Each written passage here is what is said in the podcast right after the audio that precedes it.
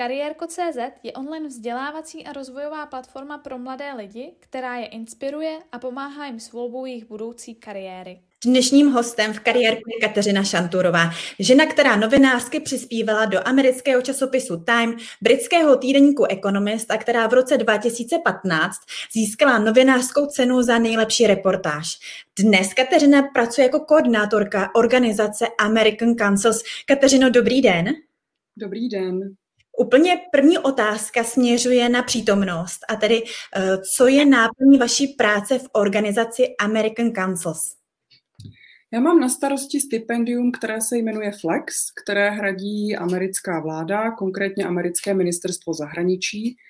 A je to stipendium, které umožňuje českým středoškolákům a českým středoškolačkám strávit jeden školní rok ve Spojených státech a to zdarma.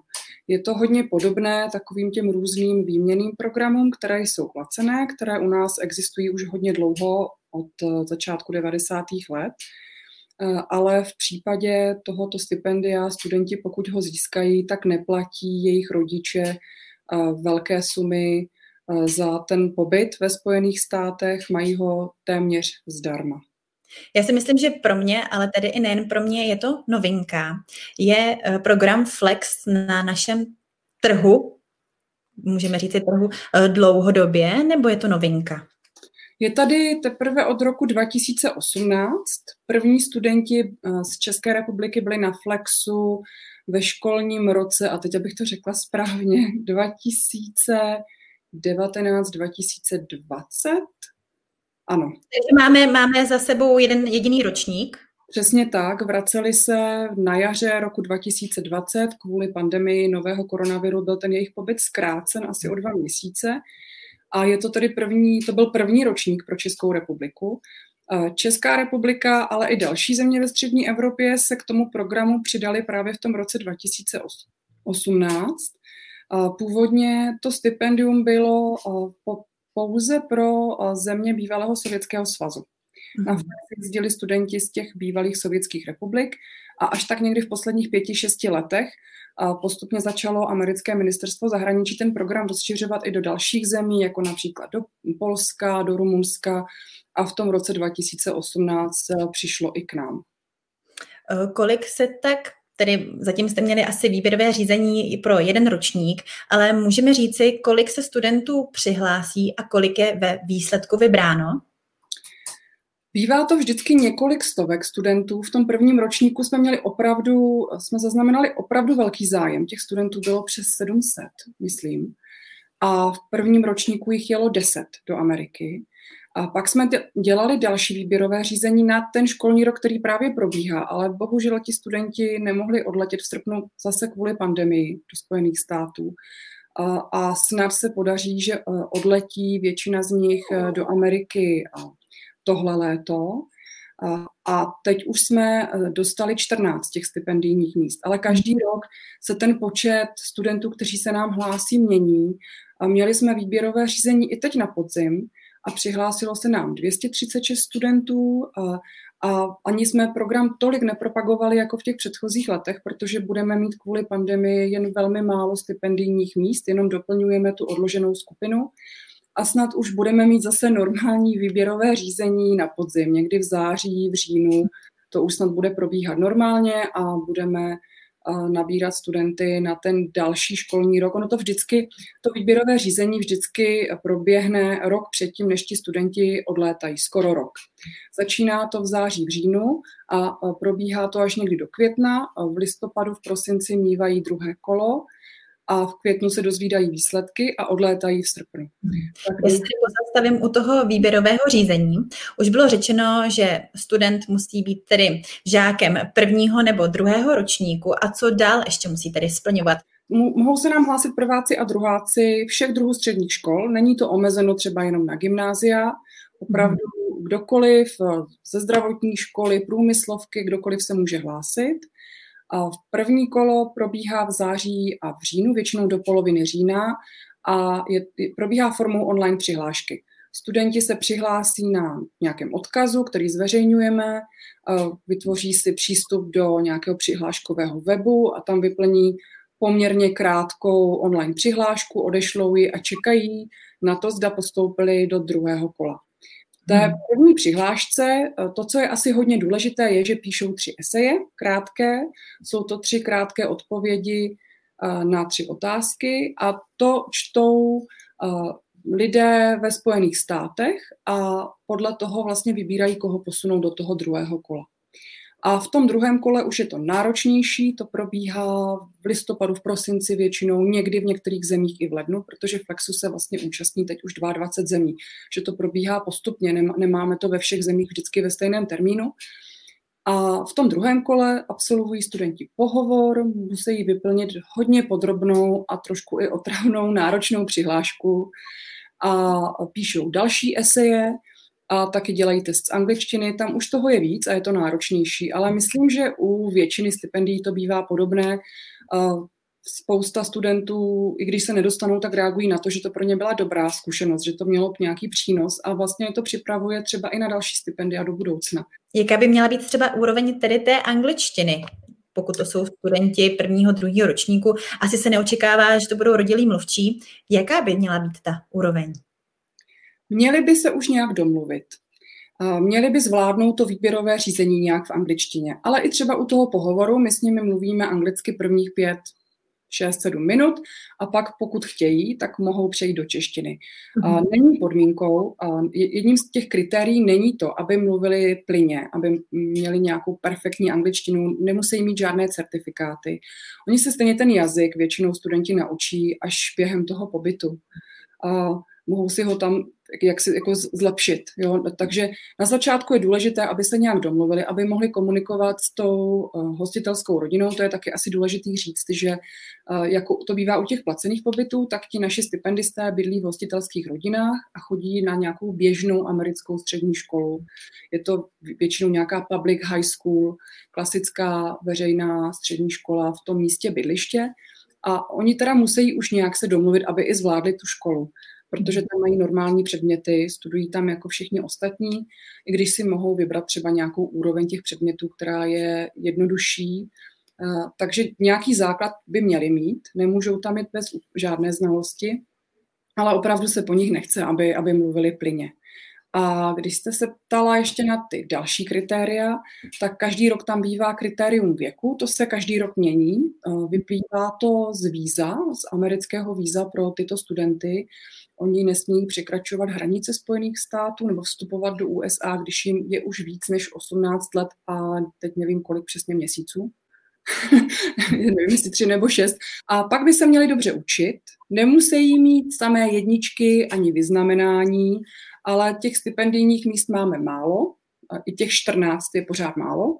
Takže se tím stipendiem, jakoby, nechceme odměňovat studenty, kteří mají třeba čtyřky, jo, ale když, když jsou hodně šikovní a pro to stipendium se hodí, uh, tak uh, nějaká třeba jedna trojka nevadí nebo dvě. Má třeba Kateřina nějaký klíč nebo uh, nějakou pomoc, pokud se teďka někdo dívá, kdo opravdu je zapálený do programu Flex, uh, co pro to víc udělat? Je, píšete třeba motivační dopis, nebo měla bych teďka více číst uh, britskou literaturu? Co pro to udělat, abych na tom pohovoru opravdu zazářila? Tohle je strašně těžká otázka protože studenti se na to nemůžou úplně připravit. Tam vlastně ty otázky se netýkají reálí. To není tak, že by se naučili něco o amerických prezidentech nebo národních parcích. Samozřejmě, pokud čím lepší angličtina, tím líp. Budou se moct vyjádřit lépe v těch, při psaní těch esejí, půjde jim líp ten pohovor, to vždycky jako je plus, budou mít nervózní a bude se jim líp psát. Eh, takže když eh, by chtěli jedna flex, tak pracovat na angličtině určitě není eh, nic proti ničemu, je to určitě dobrý. Ale jako obsahově, že by se mohli něco naučit, co by potom mohli nějak prodat během toho výběrového řízení, to je, to je strašně těžké. Nám jde spíš o to, a to myslím můžu říct obecně, abychom vybrali studenty, kteří jsou zralí, a kteří se na to stipendium jako hodí i, i povahově nějakým způsobem. Asi by tam trpěl člověk, který je hodně velký introvert a styděl by se komunikovat s tou hostitelskou rodinou, styděl by se zapojovat eh, ve škole, tam že v těch amerických středních, na těch amerických středních školách eh, se po studentech eh, vyžaduje mnohem víc, aby byli aktivní, aby se zapojovali v hodinách, aby se hlásili, dělají projekty, prezentuje se hodně. Takže je důležité, aby byli schopni komunikovat. Jo? A, a aby zvládli roční odloučení od své rodiny. Naši studenti jsou na tom programu 10 měsíců v kuse. Nevracejí se domů třeba na Vánoce, což je docela těžké a pro mnohé z nich je to poprvé, kdy nejsou na Vánoce na svátky doma. Jo, a všechno je jiné, všechno zažívají nějakým jiným způsobem, všechno se slaví nějak jinak, stýská se jim. A vlastně, když se někdo nedostane, neznamená to, že není dobrý. Jo? Může se stát, že se nám nedostanou studenti, kteří třeba excelují ve škole, ale mhm. povahově se na to moc nehodí, nebo se na takovouhle věc budou hodit až za tři roky. Potřebují k tomu dozrát. Mhm. To jsme tedy řekli to A, teď řekněme to B. Pokud už jsem tedy vybrána, říkáme, že tedy eh, program hradí americká vláda. Jak je to ještě náročné potom dál pro toho českého studenta, třeba finančně nebo organizačně? Eh, jsou tam ještě nějaká jiná úskalí? Finančně to zas až tak náročné není, protože studenti si vlastně hradí jenom jednu jedinou věc a to pas zaří, musí si sami zařídit a pořídit pas. Když to udělají včas, tak je to ani nestojí tolik peněz, pokud ne, si ho nepořizují nějak expresně na poslední chvíli, ale to stipendium jim platí cestu do Spojených států, tam a zpět, hradí jim přípravný kurz před odletem, který trvá 3-4 dny a kde se připravují právě na ty různé kulturní rozdíly, na to, co je tam čeká, Potom jim stipendium eh, hradí eh, měsíční kapesné, které mají na takové jako běžné, na běžnou útratu, na společenské aktivity, můžou z toho jít na kafe nebo na pizzu, nebo na školní basketbalový zápas, nebo eh, představení. Není to nějak extra hodně peněz, je to 125 dolarů měsíčně, takže si z toho nemohou úplně vyskakovat, ale většinou říkají, že jim to stačí. A pak taky jednorázově dostávají možnost eh, pořídit si třeba vybavení do školy nebo nějaké zvláštní oblečení, když jsou třeba někde, kde je hodně zima. Mm-hmm. A na to mají 300 dolarů. A, takže jako dostávají i nějaké peníze tam během, během toho stipendijního pobytu. A jsou samozřejmě některé rodiny, které třeba přidávají těm studentům nějaké peníze navíc, aby si mohli koupit něco navíc, nebo aby si mohli užít více aktivit, jít třeba na nějakou dražší akci, dražší koncert nebo nějaký i výlet během toho pobytu. Někteří naši studenti třeba cestovali se svými hostitelskými rodinami, někteří tu příležitost neměli. To je hodně individuální, záleží na těch rodinách, každá je jiná, každá dělá jiné věci. A, a mají také hrazeno zdravotní pojištění, které je ale takové jako základní, takové to běžné, typické americké na akutní péči, eh, takže mají zaplacenou péči, kdyby třeba měli nějakou angínu, potřebovali by antibiotika nebo úraz, ale nehradí jim chronická onemocnění nebo péči spojenou s chronickým onemocněním nebo se zubařem. Takže všem radíme, aby šli k zubaři před odjezdem.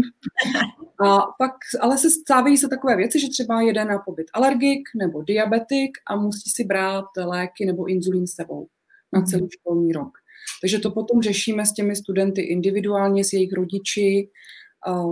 To, to pojištění, dá se říct, že e, opravdu jako není úplné nebo takové, jak, jaké je v České republice. Mm-hmm.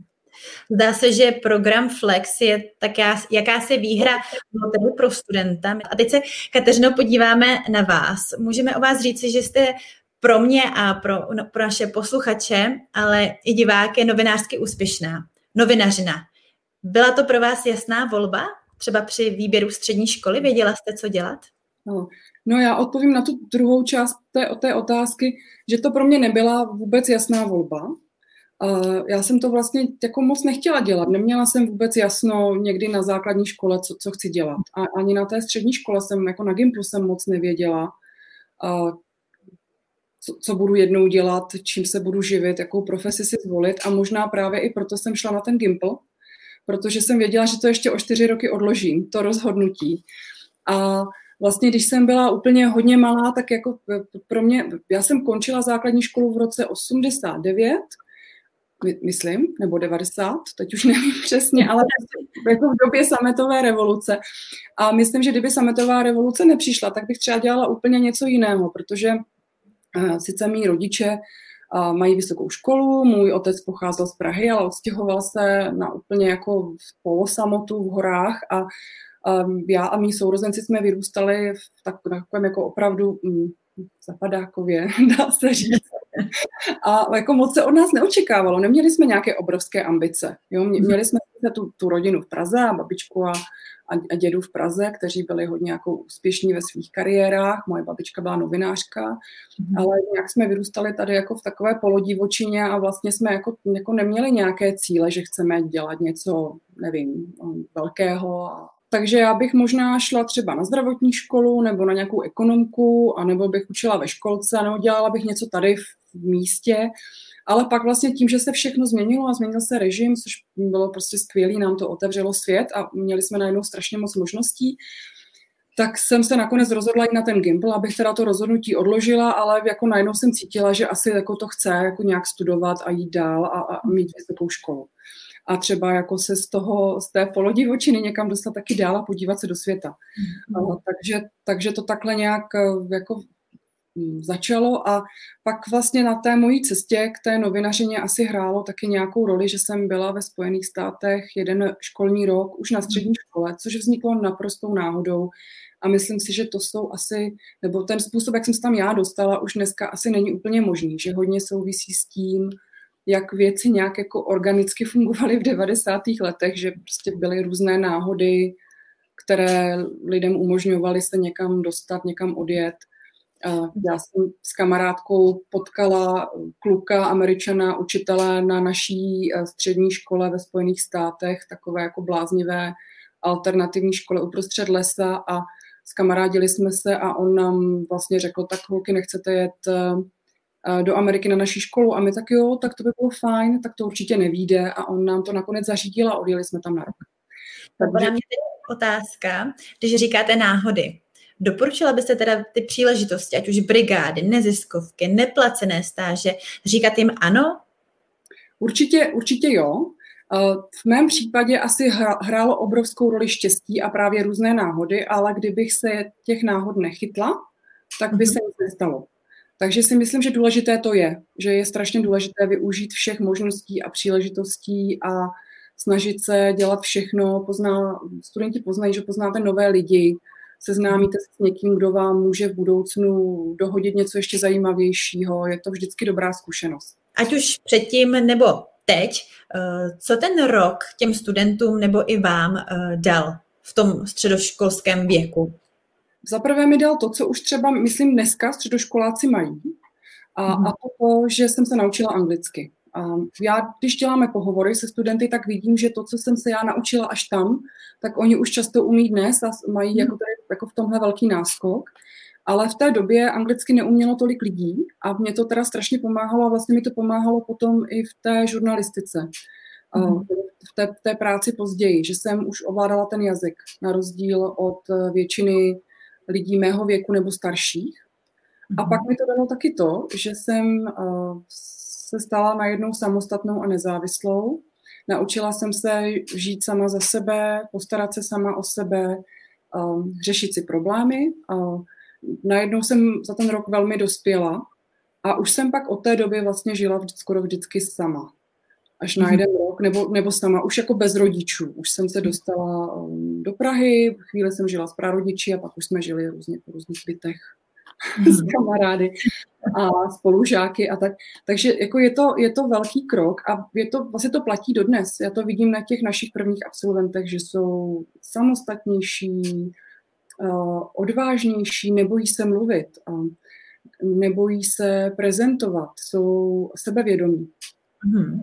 A po té maturitě tedy přišlo eh, studium žurnalistiky a vy jste říkala, že ani na začátku, třeba během těch prvních semestrů, eh, jste nebyla úplně rozhodnutá, jestli ta žurnalistika, ta novinařina je to, co chcete dělat. Ehm, mnozí studenti to mohou cítit tak i dnes. Doporučila byste třeba vytrvat v tom studium nebo najít si v tom eh, něco, co, něco pozitivního, něco, co vás žene dopředu, nebo kde se to zlomilo u vás, že vlastně pak je z vás skvělá novinářka? No, já, já jsem opravdu na začátku vlastně tam, já jsem tam šla tak jako, protože jsem nevěděla, kam jinam mám jít. a vlastně jsem si myslela, že budu dělat něco úplně jiného a A nakonec mě to chytlo, začalo mě to bavit, takže si myslím, že asi má smysl, když něco začnu, tak třeba vydržet první dva semestry, zjistit si, jestli to opravdu chci nebo nechci dělat. A, a jsou lidi, kteří studují víc vysokých škol, pokud to zvládnou že jo, časově a pak si třeba vyberou až později to, co opravdu chtějí dělat. A navíc to, co se člověk naučí na nějaké vysoké škole, se dá třeba použít i v jiném oboru později. Ale ta vysoká škola vlastně člověku dá strašně moc a um, nemusí to být jenom to, co se tam člověk naučí, ale i ty kontakty. To prostředí vysoké školy je hodně inspirativní a potkáte tam spoustu zajímavých lidí, s kterými se budete potkávat dál. Já jsem zmiňovala Time, Economist. Jak se česká mladá novinářka dostane eh, k takovým titulům? No v tom mi právě pomohlo to, že jsem na té střední škole tou úplnou jako neskutečnou náhodou v těch devadesátkách jela na rok do Ameriky, do Severní Kalifornie a naučila jsem se ten jazyk. A potom, když jsem tu žurnalistiku studovala v Praze na Univerzitě Karlově na FSV, Fakultě sociálních věd, tak jsem začala pracovat pro britské novináře, kteří žili v Praze pro zpravodaje ekonomistu a zpravodajku Guardianu jako takzvaný fixer. Takový člověk. Co je fixer? Fixer, fixer domlouvá rozhovory, dělá rešerše, tlumočí na, během těch rozhovorů, doprovází ty novináře na rozhovory, na různé jako reportážní cesty, ty zahraniční novináře, kteří neovládají ten místní jazyk, neznají to prostředí tak dobře a potřebují takového asistenta k mhm. sobě. Mm-hmm. Já jsem se strašně moc od těch, od těchto novinářů eh, naučila, hrozně mě to bavilo a začala jsem tu práci od nich koukávat a tak jak jsem si vlastně řekla v té době, že bych to možná chtěla dělat, protože se mi líbilo, jak pracují oni, jakým způsobem a bylo to strašně fajn. Byla to jako na, jako na jednu stranu pro mě taková vysokoškolská brigáda, úžasná. Uh, jako, myslím, že taky dneska už to není úplně tak jednoduché dostat se k takovéhle práci na vysoké škole. A to mě, takhle mě to jako nějak začalo bavit a vlastně jsem se pohybovala v tom prostředí těch novinářů, kteří hm, píšou, no psali v České republice uh, anglicky, no, vlastně ano, už to byla Česká republika anglicky pro různá zahraniční média. A do toho jsme na té žurnalistice měli na jeden semestr profesorku z Kolumbijské univerzity v New Yorku, kde je hodně dobrá škola, kde se učí žurnalistika. Mm. A, a mě strašně bavila ta její přednáška. Ten její semi, spíš to byl seminář, takový hodně praktický, kde jsme točili vlastní reportáže, byla to televizní žurnalistika a strašně mě to s ním bavilo. Bylo to no, takové hodně praktické, že jsme se učili si sami stříhat ty reportáže, psát je, vymýšlet témata. A bavilo mě to natolik, že si mě vlastně jakoby víc všimla. Taky mi zase pomohlo, že jsem už od střední školy uměla anglicky, mm-hmm. takže jsem se s ním taky domluvila. A po několika letech eh, mě vlastně motivovala a, a říkala mi, přihlaš se k nám, přihlaš se na Kolumbii. A mm. to jsem udělala, dostala jsem se na tu žurnalistiku na té kolumbijské univerzitě Dostala jsem skvělé stipendium, které dostávají eh, každý rok snad jenom čtyři studenti zahraniční, kteří tam chtějí studovat. Díky tomu jsem to vystudovala, protože to tam je opravdu hodně drahé, to školné není úplně zanedbatelné. A to už mi potom vlastně otevřelo dveře. Eh, jako na jednu stranu jsem samozřejmě čerpala z toho, že jsem se kamarádila s lidmi, kteří už v tom oboru v Česku pracovali. Já jsem nezačala v tajmu tak, že by se mi ozvali oni. Začalo, začalo to tak, že jsem se kamarádila s jejich spolupracovníkem v České republice, který občas potřeboval s něčím pomoct. Neměl na všechno čas a obrátil se na mě, jestli bych nemohla nějakou reporterskou práci vzít za něj. A když on se rozhodl z toho odejít, tak mi to potom předal. A mhm. vlastně asi je právě důležité eh, budovat si ty kontakty a, a mít eh, kamarády, kteří asi, myslím, že v žurnalistice to tak hodně funguje v České republice, že, že práci často dostanete ne na inzerát, ale protože vám zavolá někdo známý, řekne, hle, tady v redakci je nějaké místo. Bych se já nebo náš divák, posluchač chtěl stát novinářem, eh, jaký by měl mít předpoklady podle vás, nebo student dnešního třeba gymnázia, jako jste byla vy, ehm, co by určitě měl mít, nebo co by určitě neměl mít? Ježiš, to ne, nedokážu říct, protože myslím, že dneska je to úplně jiné, než to bylo tehdy. a že ta jako, změna v tom, v tom světě mediálním vyžaduje asi úplně jako jiné vlastnosti, než jaké jsme měli my, ale určitě si myslím, že je důležité být sebevědomý. Mm-hmm. A asi není možné dnes být novinářem a vyloženě se stydět, protože po každém novináři se vyžaduje, aby se nebál být na obrazovce, aby se nebál mluvit veřejně. A mm-hmm. to je, jako, as, už, už asi není možné se úplně schovat jenom za to psaní, což bylo možná dřív. Píšeš dobrou slohovku, dobrý esej, běž na žurnalistiku. Dnes už to tedy neplatí? A určitě to platí, určitě ti lidé musí umět psát a, a musí na tom pracovat, ale myslím si, že potřebují uh, vlastně být více všestraní. Musí ovládat i jako, nejenom se specializovat na to samotné psaní, ale měli by asi zvládat, nevím, sociální sítě a jako video a audio a dělat podcasty a vlastně dělat všechno. Ale pak si myslím, že pořád je strašně důležité a jako málo se na to dbá, ale pořád je strašně důležité. Když chce být člověk dobrý novinář, tak musí umět základy toho řemesla a musí umět tu klasickou reporterskou práci. Musí umět zjistit informace, ověřit si je, vědět, jak s nimi pracovat, jak je přefiltrovat. přefiltrovat. Tím se novinář liší od někoho, kdo píše jenom nějaký blog a informace neověřuje.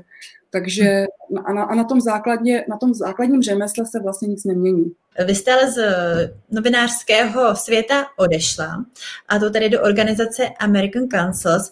Tam můžete nám popsat, jak vypadá třeba práce koordinátora? Jaký je, jak vypadá třeba váš den je to různé, ta, tahle práce je strašně moc rozmanitá a v tom je vlastně uh, jako hezká a, a trochu i podobná té novinářské práci. Uh, Záleží na tom, v jaké jsme fázi toho cyklu, toho stipendia. Když máme třeba výběrové řízení, tak je to hodně hektické, hodně brzy se vstává, děláme pohovory celý den, kontrolujeme přihlášky.